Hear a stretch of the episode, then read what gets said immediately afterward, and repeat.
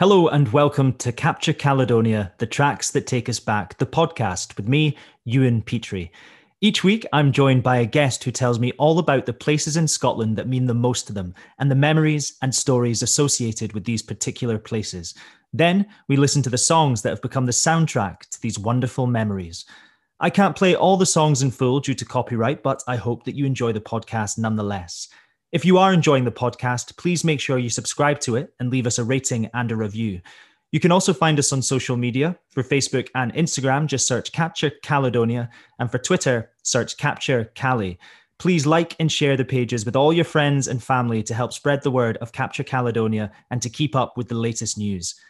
If you would like to support the podcast to help with future episodes, you can now donate on my Buy Me a Coffee page, which is www.buymeacoffee.com forward slash capture Cali. Any amount, no matter how small, really goes a long way. Thank you so much for your continued support and for listening to this week's episode. You're listening to the tracks that take us back on Capture Caledonia with Ewan Petrie. This week, I'm delighted to welcome Alan Bissett to the tracks that take us back. Alan is a playwright, a novelist, and a performer who originally hails from Falkirk. Since graduating from Stirling University with a first in English and education and subsequently a master's in English, Alan has cemented his position as one of Scotland's most exciting and respected talents through his remarkable contribution to Scottish culture. As a novelist, Alan has enjoyed huge success. His debut novel, Boy Racers, which was released just over 20 years ago, and his third novel, Death of a Ladies' Man, and his fourth novel, Pac-Men, saw Alan shortlisted for the Scottish Arts Council Fiction of the Year Prize. Also a celebrated playwright, Alan's plays have been performed all over Scotland, with many receiving vast critical acclaim, including Turbofolk, which was nominated for Best New Play at the Critics Awards for Theatre in Scotland, and More Moira Monologues, the sequel to the hit production The Moira Monologues, won a prestigious Fringe First Award at the Edinburgh Festival. On a more personal level, Alan also boasts winning the Glenfiddich Spirit of Scotland Writer of the Year Award in 2011. And in 2016, Alan received an honorary doctorate from the University of Stirling for his outstanding contribution to Scottish culture. Alongside these achievements, Alan has also got a street named after him in Falkirk called Bissett Court, which I think is just brilliant. Alan, thank you so much for joining me today and welcome to Capture Caledonia. Hello, Ewan. It's good to see you again. Now, Alan, when I was putting together that wee introduction, it became very apparent to me that it was going to be impossible to sum up your achievements in, in an introduction. And I also believe that further congratulations are in order because you've recently received a nomination for Scots Writer of the Year at the Scottish Language Awards. So, congratulations. That's fantastic news. Thank you very much. It's just nice that people still remember I'm around, actually. After 20 years, you just presume that gradually you'll be forgotten and uh, people won't care anymore. you know? the young replace the old. That's what happens. Uh, so, so, it's nice. It's really nice. Well, you know, you have been around for 20 years, but you've got so much experience. And that became evident when I was looking back at what you've done and you know you've worked in all areas of the creative industries you know whether that's writing novels or writing for theater tv film and even performing. You know you've performed at festivals across the world in places like new york toronto and melbourne just to name a few places. Given all of those experiences that you've had is is there an area that you feel most at home or, or a discipline that you enjoy the most I would say I still feel most like a novelist, even although I haven't actually published a novel for 10 years. I've gone back to it recently. I'm writing a new novel. I'd written a novella at the end of last year, and that kind of gave me the hunger for writing prose again. Um, and writing prose fiction was my first love. That's what I wanted to do. I wanted to write books. And then I kind of deviated for that and ended up doing all this other stuff like writing plays and performing and doing a bit of telly. But I still feel that the day job is is writing books, and that's probably where I'm most happiest. Was that deviation a, a conscious choice, or did you sort of fall into the world of theatre?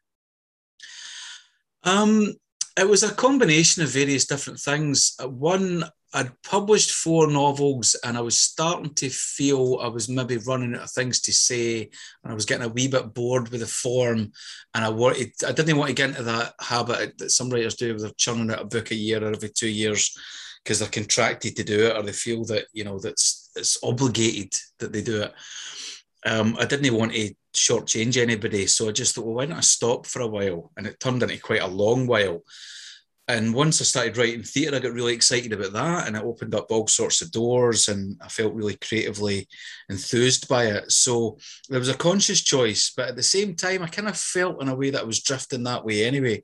Because when I was performing excerpts of my novels in libraries or schools or whatever, I usually always tried to make it into something larger than life rather than just you know, sometimes you'd go and see readers perform and it was just deathly dull, like, mm-hmm, and he crossed the road and said, you're like, you know, if you're on a stage, it has to be alive.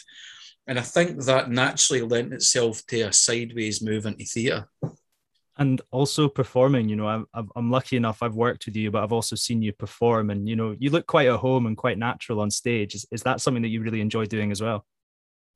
As aye, I do like being on stage. Um, I think it's a lot easier if it's work that you've already written because you're inside it. You know, as you'll know, Ewan, mm. an actor's job when they get a script from a writer is to try and find their way into the character and explore who that character is. And I know who the character is because I've written them. So I think if I was to actually take the step into acting in other people's work, I would be exposed as the charlatan that I am. Um, I'm, I, am not convinced I would be able to hold my own, uh, but I do enjoy it when it's something that I'm in control of and I've written. Now, obviously, the last 18 months have been pretty difficult for anyone who's working in the creative industries. How have you coped with having to adapt creatively in that time? And, you know, given how quickly things did just seem to grind to a halt? Well, the first half of the pandemic was terrifying because all work stopped, which meant there was no income coming in. And the kids were home all day, every day. So I couldn't do any work to generate income that would be coming in so that was pretty difficult. That was that was scary, but also, uh, you know, in a way, this is what I've heard other people say as well. It was nice to stop the relentless grind hmm. for a while and just pause and spend time with the kids and spend time outside going for walks and not to have anything to do. So it was this weird combination of terror, wondering what the hell the future was going to have in store, and kind of leisure, but it was just like, well, let's just slow things down and and uh, try and try and make this pleasurable. Uh, and then the second half of the pandemic was when I really got back to work because the kids were back at school and nursery, so I could actually focus. And I had the hunger for it again because it had been so long since I'd written anything. So uh, I wrote a novella uh, in the second half of last year, which was published just before Christmas, called Lazy Susan, and that uh, was really well received. People liked it, and I liked it, and that got me back in the zone again. So I'm now writing a new novel, which is my first for 10 years. Hmm. So I've gone back to writing prose again as a result of the pandemic. Well, it definitely sounds like the future is uh, going to be exciting, you know, for for your work. And I think we should now move on to the reason that I've brought you on the show to go through your choices for the tracks that take us back. So, do you m- mind uh, revealing the first place that you've chosen to talk about today and why you've chosen this place? First place is Stirling university campus, which I moved to in 1993 when I was still 17. I'd just left school. I'd just left Falkirk. I'd lived in Falkirk my whole life. I'd never really seen that much of Scotland outside of it. I was very, very nervous about leaving everything I'd ever known behind and starting somewhere else where I didn't know anybody at all, completely unfamiliar environment. And um, at that time, the big band who was on everybody's radar was Suede. It was just pre Britpop and post Nirvana. Nirvana, well, Nirvana were quite big as well. Kurt Cobain was still alive, but Suede were uh, massively fashionable at the time, and I was kind of resisting them because they'd been so overhyped. But I thought, do you know what? I'm in this new place. I'm going to be a new person. I'm going to open myself up to new music. And I bought their first album and I can remember playing it in my halls of residence in the room and looking out the window at the campus, listening to this strange, swooning, dramatic music. Hmm. And it, it, it seemed to kind of meld with the feeling of being somewhere different and somewhere new and somewhere that felt to me quite exotic. And uh, every time I hear this particular track, every time I hear that album actually, but this particular track, I'm standing at that window looking out over Stirling University campus, which is a very beautiful campus, as anybody who's been there will tell you, and feeling this kind of nervous tension but excitement about what was in store. and how things were going to pan out for me in this new life. So this music seemed to symbolise newness and drama and um, and new horizons to me. So it's a track called uh, "Sleeping Pills," and it's by Suede. Just before we listen to it, you've you've talked there about feeling a bit apprehensive about stepping out into this new world. Um, knowing you now and knowing that you know you're quite confident on stage, or you you certainly um give off that persona. What were you like at that age? Were you as confident as you are now, and, and did you feel comfortable in taking that step, or or excited in it, or was it was it fully sort of you know the anticipation and nervousness of of of sort of experiencing something brand new? Um, well, are any 17 year olds truly confident? You know? I think they all do a good job of fronting, but but teenagers are by nature very insecure and anxious because you know your peer group is everything. And being accepted is everything. You haven't got enough life experience to be able to say, no, no, do you know what? I am who I am. I'm going to be fine. Everything's all right. Trust in myself. You know, that that comes a bit later but when you're 17, it's all still up for grabs. Every, you know, it could be a disaster. And because you're so emotionally fraught when you're that age, even a minor slight or a, a minor uh, it, something going wrong that wasn't quite planned turns into major drama because your your emotions go up to 11 and this music actually is like that it's very emotional and very dramatic music and so it sort of suited my emotional stage at the time. So I wouldn't say I was like a shy retirer, but inside, like everybody else there, I was probably um, wondering who the hell I was. And you kind of go to university to discover that, don't you? Absolutely. And you know, that first year of uni for me anyway was so important, you know, for for going on to sort of, I guess, lay the foundations for what I would, you know, become. And and what was that first year like for you at Stirling? it was absolute heaven. to be honest, it was one of the best years of my life um, because I hadn't really enjoyed school.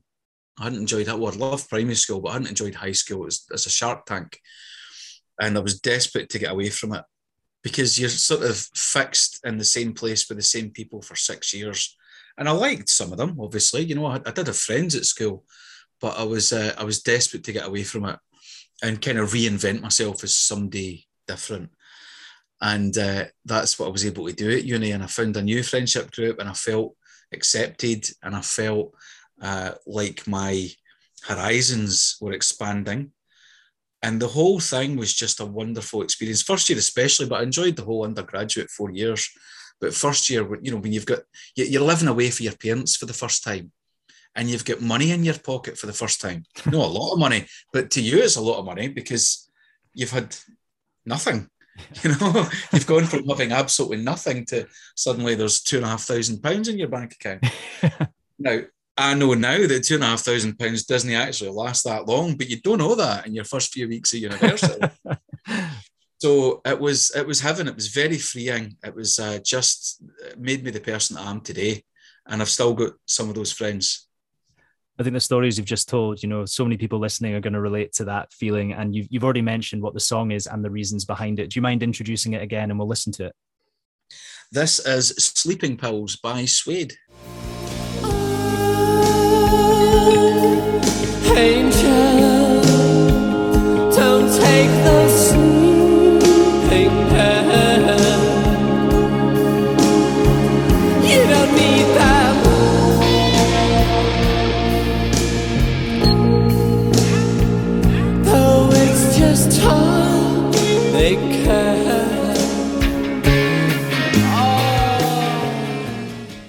Excellent. Right. Where would you like to go to next on our adventure around Scotland?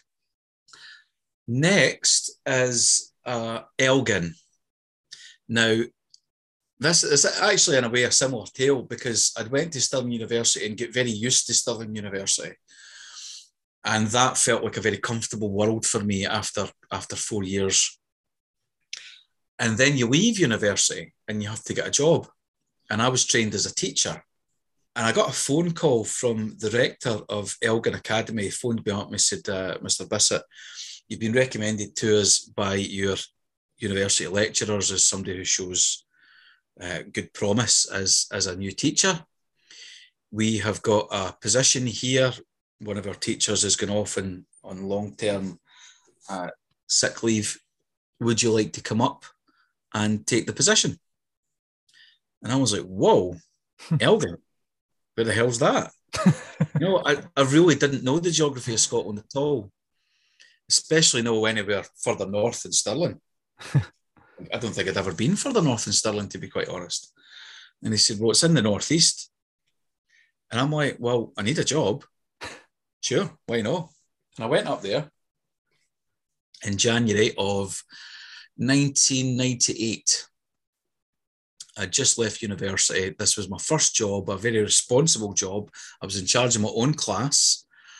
And any new teacher will tell you that you're running to stand still because you've got to make up new lesson plans every single day because you've got, you know, classes coming in who, if you don't hold their attention for the course of that double period, they will rip you to pieces. So you need to be all singing, all dancing, well prepared, well planned. And it's not like when you're an experienced teacher and you've got a whole drawer full of previous lesson plans that you can just pull at any time. You're making it up on the on the fly, really. So I went up there and I was uh, lodging with a guy who was a, a teacher at one of the other schools in Elgin. Uh, I was at Elgin Academy, he was at Elgin High, and, and so he was a very uh, kind of jolly presence, and he was he was helping me settle in and give me some advice. Uh, but my memory of that was getting up at six in the morning to prepare my lessons, being in the school for half seven, getting everything ready for the kids coming in, teaching all day, going home, getting my dinner, and then essentially either marking or preparing lessons till about 11 o'clock at night. And I did that every day for six months. And I've never worked as hard in my life. You can only really do that when you're 22. Was I 20? Maybe 22, I think, maybe 21, 22. Um, you can only do that when you're young and you've got energy and you've got stamina. But this particular song, I can remember. I used to listen to the radio because I didn't I didn't want to bring all my CDs up and stuff like that. So I just used to switch the radio on, and at night it would be John Peel, and I wasn't even the world's biggest John Peel fan, but I would have his show on at night while I was marking, and I would have a wee lamplight on. Everything was dark, outside was dark. I've just got this one lamplight, and I'm trying to stay awake, marking. And this song was getting heavy rotation at that time on the radio. So whenever I hear this song, I think of myself in Elgin and I think of myself at that desk with a lamplight, you know, like exhausted and trying to stay awake and, and, you know, sort of using the music to, to help me concentrate and stay awake. And it was, again, it was a really exciting time because it was my first job and it was a really nerve wracking time because I had so much responsibility. You're responsible for the education of these children and their parents are expecting a lot of you and the school is expecting a lot of you and your colleagues are expecting a lot of you and the pupils are expecting a lot of you so it's all on you and you have to be excellent and i was really up for it um, and i look back in that as a very uh, challenging time but a time that i was really really up for and and, and enjoyed very much. You know when you say there you know you're 21 or, or, you know 22 and you've got this this job with all that responsibility you know that it seems so young to take a job with such responsibility.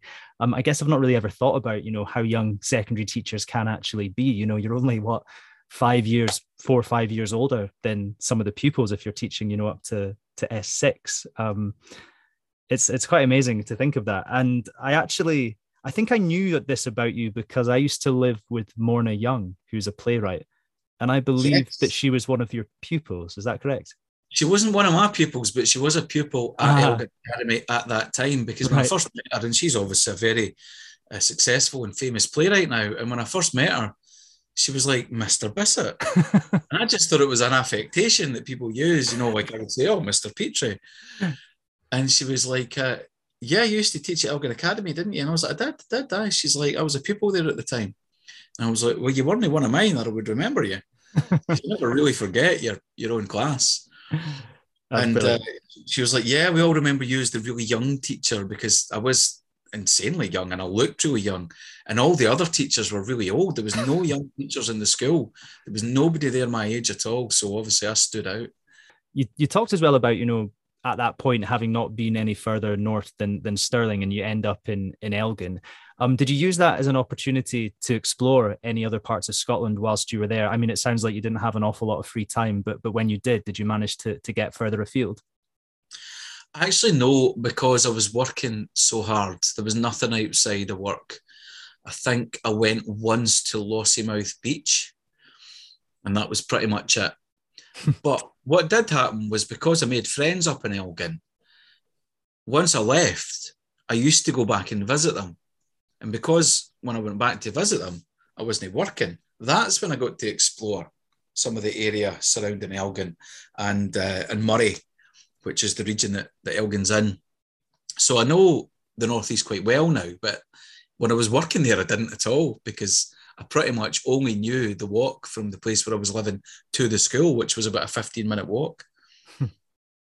I presume as well, you know, given the the journey that you've been on in your career since uh, this moment in time, you've you've explored a lot more of Scotland since then. I've been everywhere. yeah, everywhere. I know Scotland pretty well now, but at that time I didn't at all. I mean, it's something I've definitely enjoyed about working in the arts is is the freedom that you get sometimes to go off and, and venture to to some of the more interesting parts of Scotland or the more remote places as well. Um, is that something that you've enjoyed about the work that you've done since? You know, somebody asked me once, "What is the best thing about being a writer?" And I said, "The travel."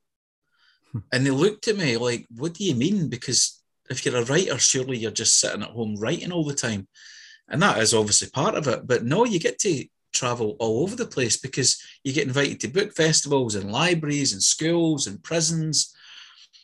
And you take these invitations partly because you want to be able to promote yourself and your work, and partly because it's paid, but also partly because you want to see what that place is like.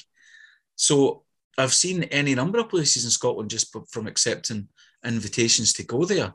It really is one of the best parts of being uh, a creative person is that you get to see places you would never go otherwise. And just to go back to to Elgin, you talked briefly about um why you know this this maybe this particular song and the fact that you were you were listening to to music to help you get through the work that you were doing at that moment in time. Do you mind revealing exactly the song that you've chosen and we'll listen to it now? Yes, um, and actually it's a curious one because I'm not even that fussed about the artist or the band that he came from. I mean, I like them, but I'm no I'm not a particular fan. But I do like this song, and it does remind me of this very specific time and place, and it is My Star by Ian Brown. Lost galaxy borders, never seeking life,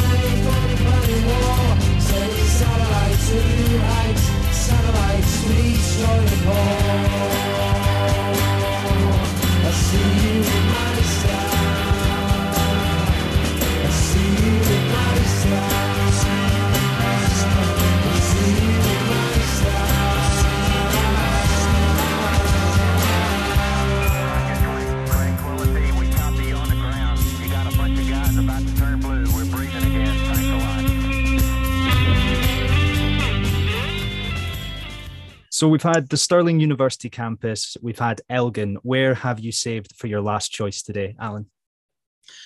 The last choice is the West End of Glasgow, specifically Gibson Street, because uh, there's a coffee shop there. I've actually forgotten the name of the coffee shop, but I used to be in there all the time because I, I moved to the West End of Glasgow and I lived there for maybe about five years and then I moved to the South Side. And I really, really loved it there. I'd always wanted to live in a city. I'd always wanted to live in Glasgow because it seemed like such a creatively exciting place. There was so much going on. You know, there's great music, great writers from there, great filmmakers, great actors, great comedians. You know, Glasgow is just this massive engine of creative energy. And I'd always wanted to go there. And finally, I got the chance to go there because a post came up as lecturer in creative writing at Glasgow University. So I took it and I moved into the West End of Glasgow. And at that time, I was still, oh God, I was still in my 20s, I think. And my career was starting to take off. I'd had two novels out and they both found an audience and been well reviewed. So things were starting to pick up for me doing the dream job that I'd always wanted to do, which was to be a novelist. It was actually happening. And I was making headway with it. And I was still young enough to really appreciate it and feel enthused and excited and feel like I had momentum and I was on the way up. I mean, any artist will tell you when you're breaking through and you're on the way up, it's the best feeling in the world because you've wanted it for so long and you've worked for it for so long. You've thrown everything into it. In order to be a successful artist of any kind, whatever it is, you know, an actor, a, a musician, you know, even a, a stagehand, you need to give yourself to it. You need to be consumed by it. It needs to be all you're focused on, or it's not going to happen. And I was starting to have some success, and I was really happy at that time. Uh, know that the rest of my life has been unrelenting misery or anything like that. You know, I'm, I'm a fairly happy chappy. But that time in particular, I just felt golden. I just felt like things were happening for me and everybody was was paying me attention. And none of the downsides of, um, I don't want to say fame because I, I never became very, very famous in the way that, you know, very, very famous people are. But I was getting some attention, that's for sure. And none of the downsides had kicked in at all at that time. It was only the upsides. And I just in my memory remember it being sunny every day, even though it wasn't because it's Glasgow, you know. So of course it's not sunny every day. But it felt like a giant playground. I was going to see bands at night and I was hanging about with really interesting people and I had money because I had this lecturing job and I liked the students and you know I liked uh, my colleagues Glasgow University was a really cool place to work. The West End of Glasgow's got a real buzz about it. You know, it was just a great, great time of my life. You talked there about the um, the sort of attention that comes with starting to to get noticed. Before this happened for you, is that something that you craved? And then when you had it, how did you respond to to that sort of happening around you? Well, yeah, of course, of course, you craved it because if you're a writer, now I'd been writing since I was a child, since I was in primary school, and I'd always wanted to be a writer. When people said, What do you want to be when you grow up? I said, I want to write books. So my first novel was published when I was 25, which I now look back on and realise is actually quite young, although I didn't think it was that young at the time. Hmm. but that was still 20 years of craving, you know, and 20 years of working towards it. So I was desperate for it. And I got a book published and, and people liked it. And I did another one and people liked that. And I thought, oh, I'm on a roll here. Um, how did I deal with it? To be honest, it wasn't that difficult to deal with until much, much later. It only became difficult to deal with around about the time of the independence referendum. And that was mainly because I got myself involved in politics, which brings a whole different kind of attention and a whole different kind of heat and scrutiny and I was really active on Twitter, which didn't help, you know. Um, that was really the only time it started to become uncomfortable, and I thought, actually, I don't know if I like this anymore. But um, when I was a bit younger, and certainly when I was I was hanging about in Glasgow uh, and working at Glasgow Uni, and, and I think I was writing my third novel, Death of a Ladies' Man, at the time. And actually, you can sort of feel the energy of my life in that period in the book because the character in the book who isn't exactly the same as me, I should point out, because he's a total dirty shagger.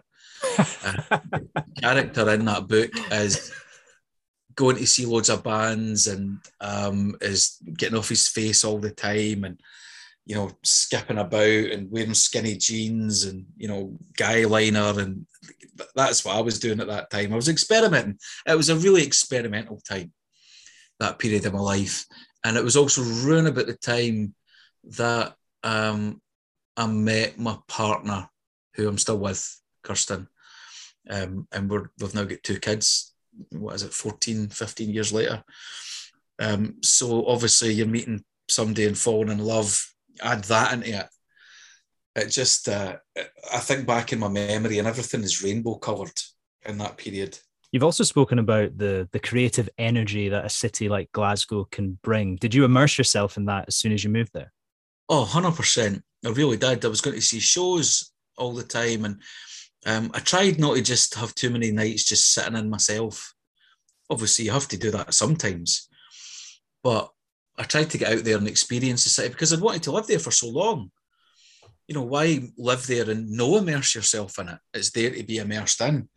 And I think that period that you have in your life when you're when you're young and you don't have kids and you've got a bit of money and you've got no real responsibility. Well, obviously I did in my job, but beyond that, um, that is really when you should just live large. You know, just go for it. That's the memories that you're going to look back on when you're old and pissing yourself. no, you didn't look back in all the nights that you spent, uh, you know, doing your tax return. you know, you look you look back in all the great bands that you saw and the, the nights that you spent having just a great laugh and you didn't get in until four in the morning and you could spend the next day hungover because you didn't have anything to do. In a city like Glasgow, you know, it's just it's just the best for for experiencing that that side of a city. And and also uh, it's a place where there's a real diversity of people and it's also very affordable. So, you know, I because I came from Glasgow having been in London for a while and it just felt, you know, totally different um and just so much fun. Yeah, exactly. You know, you moved to Glasgow for a reason because there's so many other creative people there, and it's just a very exciting place to live. Yeah, a hundred percent, a hundred percent. Um, I don't think you've mentioned the song that you, have chosen, or, or, particularly why you chose this song. So, do you mind talking a bit about that for us? Yes. So, I was on Gibson Street, and I was in the coffee shop there, which is just before the bridge. You know, just before you go to the underground station uh, I wish I could remember what it's called. I was in there all the time as well. And I used to go there and write. And I was in there and I was writing, I think, Death of a Ladies Man. And a song came on. And I stopped and I listened to this song and I was like, God, that song's brilliant. And I asked the guy who worked there, I was like, Did you put this song on? And he said, Yeah. I said, What is it? And he said, It's by MGMT. It's called Time to Pretend. And I went out and got it. I can't remember if I downloaded it, if downloads were a thing at that time, or if I bought the CD single. Um, but I thought I have to own that, and I used to listen to it over and over. And so it reminds me of that period because I can remember where I was when I first heard it. But also, if you listen to the lyrics, it's pretty much the life I was leading at the time. So I could relate to it as well. So that's uh, it. Just reminds me of one of the best times of my life, and it's "Time to Pretend" by MGMT.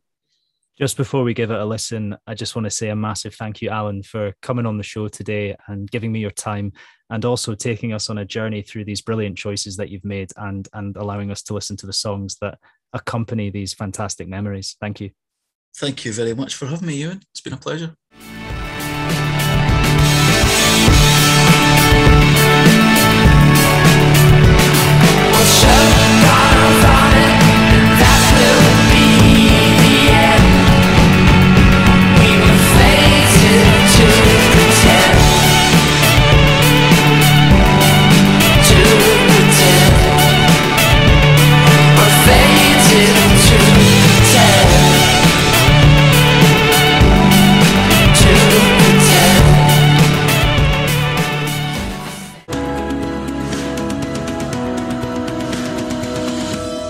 Listening to the tracks that take us back on Capture Caledonia with Ewan Petrie. Thank you so much for listening to Capture Caledonia, the tracks that take us back. If you're enjoying the podcast, please remember to subscribe and to leave us a rating and a review. Please also go on social media and like and share the pages with all your friends and family. A little reminder that on Facebook and Instagram, just search Capture Caledonia, and on Twitter, search Capture Cali. Go on, like, share, post, comment about it, and help spread the word of Capture Caledonia. If you want to support the podcast, remember you can go onto my Buy Me a Coffee page, www.buymeacoffee.com forward slash capture Cali. Any amount that you can afford to donate to support the podcast will really go a long way and help to ensure that we can keep the podcast going in the future. Thank you so much for your continued support, and I look forward to seeing you next week.